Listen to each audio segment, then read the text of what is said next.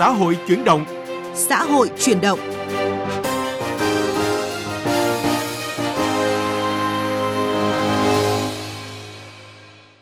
Các biên tập viên Bích Ngọc và Trần Long xin kính chào quý vị và các bạn. Thưa quý vị và các bạn, từ ngày 15 tháng 6, chương trình Xã hội chuyển động phát sóng lúc 11 giờ 10 phút và 19 giờ 25 phút từ thứ hai đến thứ sáu hàng tuần. Rất mong quý vị tiếp tục đồng hành và ủng hộ chương trình.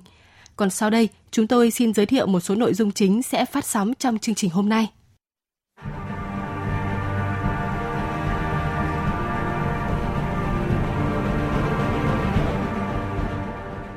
Thưa quý vị và các bạn, một cuộc khảo sát gần đây của UNICEF chỉ ra rằng cứ năm thanh thiếu niên ở nước ta thì có một người là nạn nhân của bắt nạt và quấy rối trên mạng từ các bạn đồng trang lứa và có 3 phần tư các em không biết chỗ để tìm kiếm sự trợ giúp.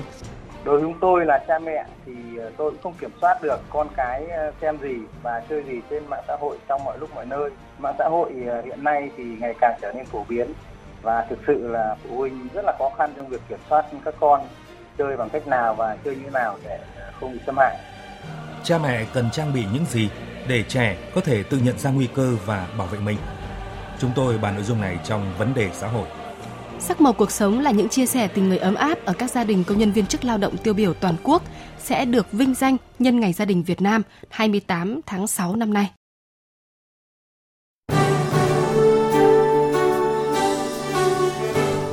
Vấn đề xã hội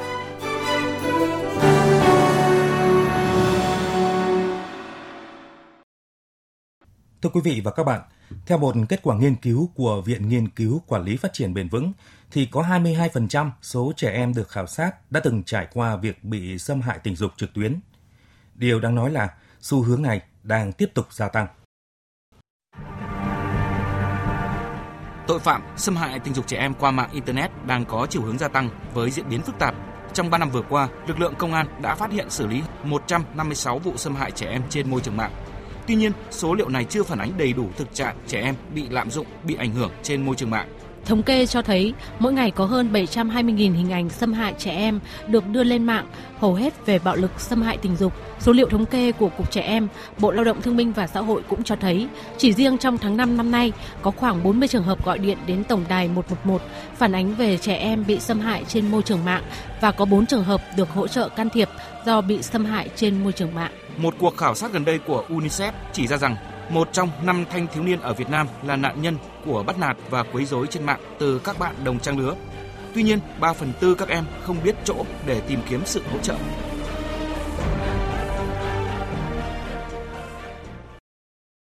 Vào thời điểm trước đại dịch, thời gian trung bình trẻ em sử dụng Internet từ 2 đến 3 tiếng mỗi ngày.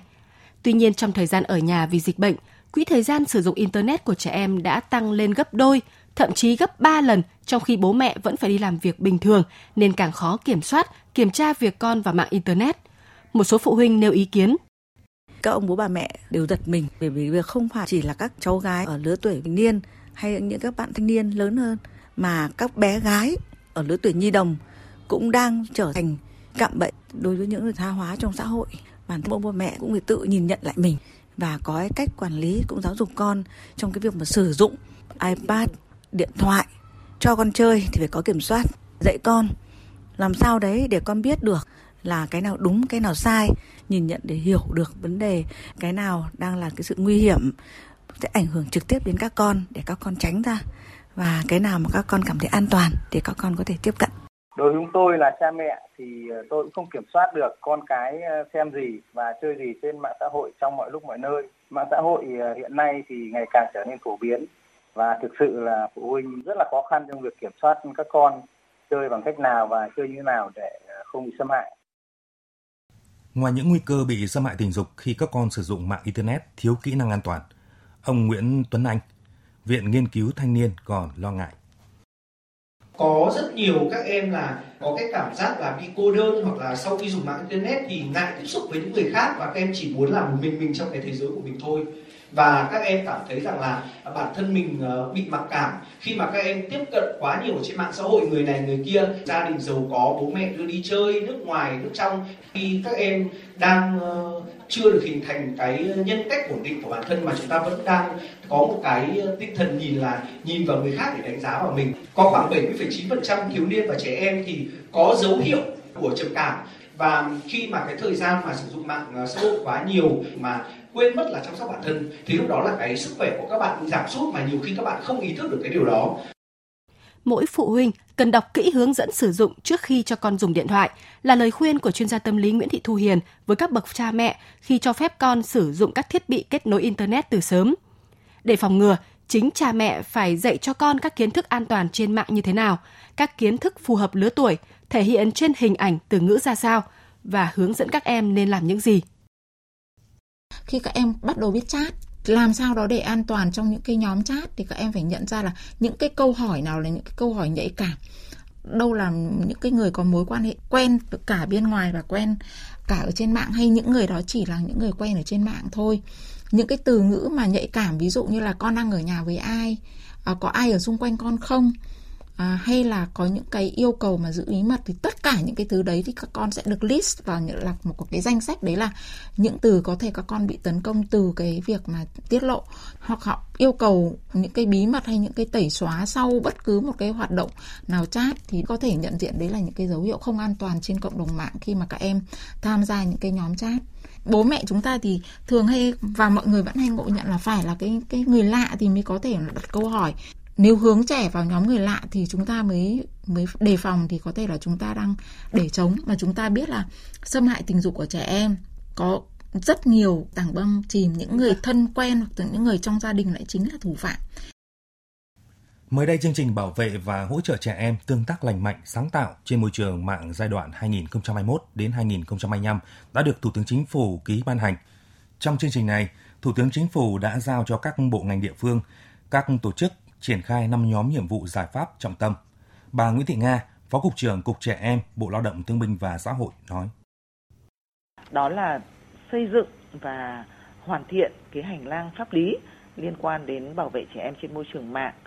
À, cái nhóm thứ hai đó là chúng ta phải đẩy mạnh cái công tác giáo dục, truyền thông, nâng cao nhận thức và trang bị các cái kỹ năng. Cái nhóm thứ ba đây là rất là quan trọng đó là phải triển khai các cái biện pháp, các cái giải pháp kỹ thuật và ứng dụng công nghệ. Ừ, cái nhóm thứ tư là hoàn thiện cơ cấu tổ chức nâng cao năng lực thi pháp luật và cái nhóm giải pháp thứ năm đó là cái tăng cường hợp tác quốc tế trong cái việc bảo vệ trẻ em trên môi trường mạng. Theo tôi thì ờ, trách nhiệm mà để bảo vệ trẻ em trên môi trường mạng cũng như là hỗ trợ trẻ em tương tác lành mạnh sáng tạo trên môi trường mạng thì rất cần sự vào cuộc trực tiếp của các cái cơ quan quản lý nhà nước có liên quan thuộc Bộ Thông tin Truyền thông, Bộ Lao động Thương binh Xã hội, Bộ Giáo dục Đào tạo, Bộ Công an, nhóm của các cái tổ chức chính trị xã hội trong cái việc là tuyên truyền phổ biến các cái kiến thức kỹ năng tới trẻ em, tới gia đình của các em và cái vai trò cũng rất là đặc biệt quan trọng của chính cha mẹ và các thành viên trong gia đình cũng như là các em trong việc là học hỏi các cái kiến thức kỹ năng để tham gia môi trường mạng được an toàn. Để bảo vệ và hỗ trợ trẻ em tương tác lành mạnh sáng tạo trên môi trường mạng, rất cần những chính sách dài hơi với sự cam kết của chính phủ trong việc xây dựng luật, chính sách thực tiễn để giúp trẻ em có điều kiện phát triển lành mạnh và tránh khỏi những tổn hại trong cuộc sống. Để làm được điều đó thì rõ ràng cần sự vào cuộc mạnh mẽ hơn của các cơ quan chức năng, chính quyền và hơn cả là nỗ lực của chính các bậc cha mẹ trong việc bảo vệ an toàn, tạo điều kiện sống lành mạnh nhất cho con em mình. Sắc màu cuộc sống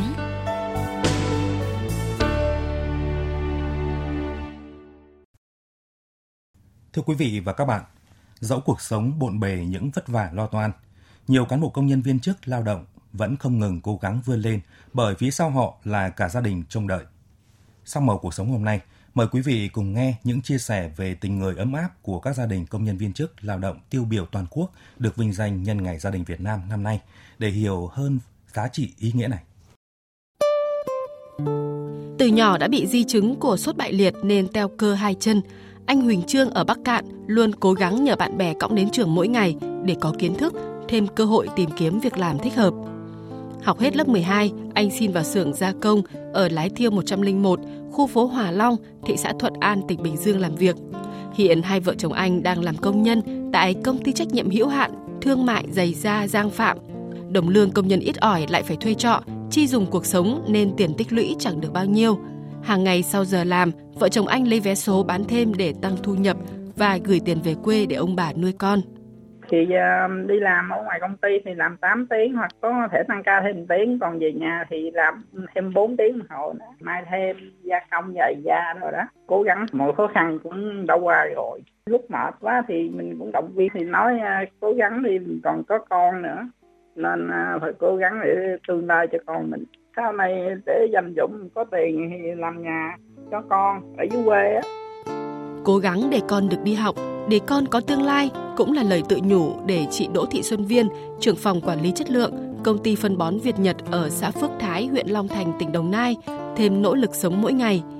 Mình chị Tảo Tần chăm sóc mẹ chồng nằm liệt giường 26 năm qua. Năm 2006, chồng chị bị chấn thương sọ não do tai nạn giao thông. 15 năm nay anh đi lại khó khăn, trí nhớ kém, mất sức lao động 87% nên phải nghỉ việc sớm. Cuộc sống vất vả nhưng chị Viên vẫn tảo tần lo cho hai con học hành nên người. Con trai lớn của chị đã tốt nghiệp đại học ngân hàng, hiện là phó phòng kế toán ngân hàng Vietinbank Đồng Nai. Còn con gái đã tốt nghiệp đại học ngoại thương, hiện đang phụ trách kinh doanh cho một công ty của nước ngoài tại thành phố Hồ Chí Minh. Chị Viên cho rằng vì hoàn cảnh gia đình khó khăn nên các con càng có động lực để cố gắng vươn lên. Đó chính là điểm tựa để chị vươn lên giành nhiều thành tích và lan tỏa tình yêu thương ấy tới những người sống xung quanh tôi chỉ biết sống hết mình vì chồng con và đồng thời từ đó mà tôi càng có cái suy nghĩ nhiều hơn là cái sự trợ giúp của anh em cộng đồng rất là quan trọng. Bởi vì vậy nên là tôi cũng dành rất nhiều những cái tâm huyết của mình dành cho những người bạn đồng nghiệp dành cho những hoàn cảnh khó khăn. À, cũng chính vì đó thôi thúc tôi. Ngoài công việc chuyên môn ngoài công việc gia đình thì tôi vẫn sẵn sàng làm hoạt động công đoàn để nhiệt tình giúp đỡ các bạn các đồng nghiệp cũng những người khó khăn hơn mình vì gia đình còn ở phía sau nên mỗi cán bộ công nhân viên chức lao động chỉ biết miệt mài tiến về phía trước. Gia đình chính là điểm tựa để những lúc khó khăn ấy họ thêm động lực, khát vọng sống vượt qua mọi khó khăn và nhẹ lòng khi trở về nhà. Cô Mai Thị Bích Nguyện, hiệu trưởng trường Trung học cơ sở An Vũ, huyện Quỳnh Phụ, tỉnh Thái Bình và phó giáo sư tiến sĩ Nguyễn Mạnh Tuyển, trưởng bộ môn dược học cổ truyền, trường Đại học Dược Hà Nội nói: Ở trường, tôi sắp xếp công việc làm sao thật khoa học, có kế hoạch cụ thể rõ ràng, mục tiêu rõ ràng để hoàn thành tốt trong thời gian ngắn nhất mà hiệu quả cao nhất. Còn về nhà, tôi tập trung thời gian đó là gần gũi, chăm sóc, chia sẻ các con, đặc biệt là dạy các con cái tự lập, biết chia sẻ công việc trong gia đình để yêu thương, đoàn kết và chính cái đó mà tôi hoàn thành được cả việc ở trường, ở nhà. Ở góc độ công tác đảng, công tác công đoàn cũng như là công tác chính quyền, rõ ràng mình có ba cái đầu việc như vậy thì mình phải cân đối thời gian hợp lý ở nhà trường thì chúng ta làm, hoàn thành một cách tốt nhất có thể. Còn về nhà thì chúng ta là con người của gia đình. Chúng ta làm việc gia đình, chúng ta tập trung vào những cái sinh hoạt trong gia đình và tập trung vào chủ đề nuôi dạy con cái, vân vân. Cuộc sống hiện đại kéo mỗi người theo guồng quay riêng mình, với nhịp sống sinh hoạt và những mối quan tâm khác nhau. Chính sự chia sẻ, cùng nhau vượt qua mọi thử thách trên chặng đường mưu sinh vất vả, sẽ giúp mỗi người thêm thấm thía hơn ý nghĩa của hai chữ gia đình. Thưa quý vị, thưa các bạn, câu chuyện của các gia đình cán bộ công nhân viên chức lao động tiêu biểu toàn quốc sẽ được vinh danh nhân ngày gia đình Việt Nam 28 tháng 6 tới đây đã kết thúc chương trình xã hội chuyển động hôm nay. Và quý vị đừng quên chương trình xã hội chuyển động phát sóng lúc 11 giờ 10 phút và 19 giờ 25 phút từ thứ hai đến thứ sáu hàng tuần trên VOV1 FM 100. Cảm ơn quý thính giả đã quan tâm theo dõi.